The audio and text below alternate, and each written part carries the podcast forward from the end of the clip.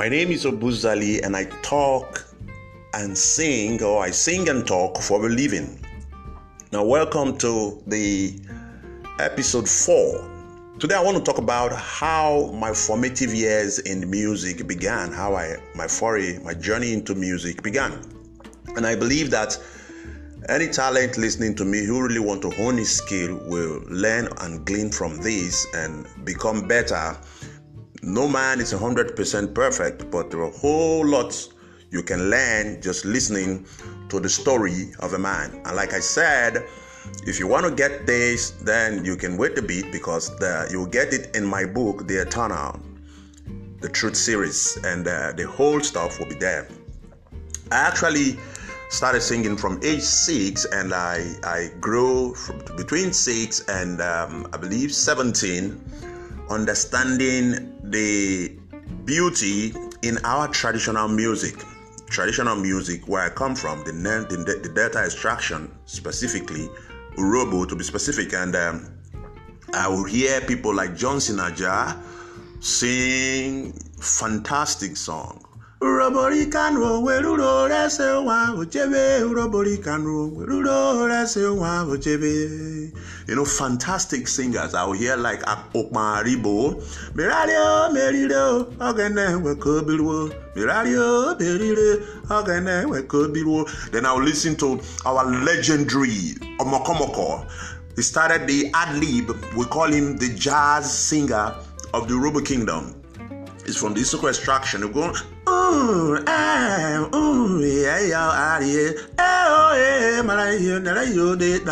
He was these guys, they were awesome. They were awesome. They took the breath out of us. We, we, we could watch, watch, watch, and sometimes from afar because they were the elite society. By virtue of their music, they were just around the great guys within the land, within the land, and the Sometimes we sneak through the fence where they want to sing and we listen to them. So this was a, this was this was my formative years between the age of seven, especially nine to about 17. And I loved them and I wanted to to be like them. I had this creative edge to want to do things like them. And at that particular time, a, a, an immense shift happened in my life. The, the, the, the other close encounter I had to, to music was when my mom would come to, to the house to pick us from home. Uh, we would leave the Ughelli in Delta State and would take us to the Catholic Church, the biggest cathedral then in Ughelli along, along Okoro Daffy Way. And she would take us to Mass and we'll be hearing, man, I was blown away. I could I, I kept wondering what is happening. And these two uh, uh, phases of music, one was highly social, but though morally instructive and intuitive, because then music was really, really disciplined. There was no vulgar foul words. When they want to talk about foul words, they taught us using languages that are coded and we knew that yes this was no go area and you shouldn't do that uh, but now this is changed so from there the catholic experience then my foray, my journey took me into the Pentecostal platform where I really now honed the desire. I became aggressively hungry to become a singer. First with the choir, uh, Endowment Center, Endowment Center in Agbarho, one uh, Reverend uh, Bishop Etidia he would invite some guests all the way from the Americas and they would come sing and teach the choir. Ladies and gentlemen, that was where I gave my life to Christ. I embraced God there and said, I want to serve God. I just wanted to listen to the music and after that, I could go, but you have to listen to the message from the man of God before you go home. And then the message holds you spellbound, and you I gave my life to Christ sometime 1987, 99, 89, 87, 89. It's, it's really some quite some time now the next event that turned my life around and gave me the decision to purposely to chase entertainment was when I now moved over from my mom to live with my uncle, but my elder brother, I popularly call him Uncle Leon, and uh, Uncle Leon took me to Warri from Agbarho, and he took me to the first mega church, Pentecostal mega church in Warri then called the Word a Church of God Mission. Church of God Mission, and he would conduct alongside with our senior choir director, Pastor John Harry. And my God, I saw what it, the experience was awesome. And I draft I, I, was drafted into the choir when we moved from Church of God Mission into Word of Life Bible Church, Papa Ayo Oritsejafor, and the Meek and Honey Choir, and that was where I saw the excellence in music at its peak because Pastor Ayo would travel abroad, bring songs all over the world, and we would rehearse them and sing them almost like it is. And people were wondering, and those were my formative years, and I knew I wanted to sing, but I was a bit withdrawn until I was impressed on. My brother kept telling me, if you have, you have, you know, you have this gift. You know, you have this gift. And before that, that time between the 16 and uh, and uh, 19 uh, and 19, I was already a solo singer doing some mini crusades. The first crusade I did was with Julius Akalusi, I remember, and that was about four, five thousand people at uh, um, somewhere in Jakpa Road. It was awesome. It was awesome. I'll never forget these experiences and thank those who really helped me on the way to this point. And uh, then uh, he, he spoke to me. You have this. Why don't you? My brother never cajoled me. He never he never dealt, never gave me as a, a, punishment or whatever. He never. He just spoke to me, and he will come and teach the choir. But I saw the team spirit, the family-like life amongst them.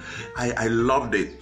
I, I was a bit like being redundant and being a, a bit proud. I think because anytime you pull away from people because you feel you are better is arrogance. And the truth is, you're not.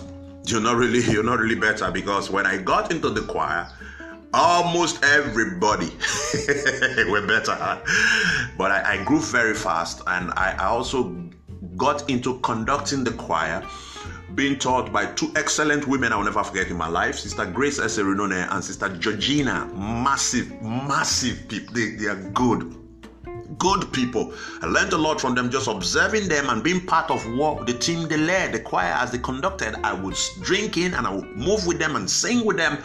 And I became a one of myself and I started to I say conductor because that's what we call them. So I, I started doing that and it dawned on me that in 19, 1990, 91, then I was already back, gone to school and back trying to go into the, uh, the university to start my own group start my own group. And that will be a story for another another day how dc envoys started.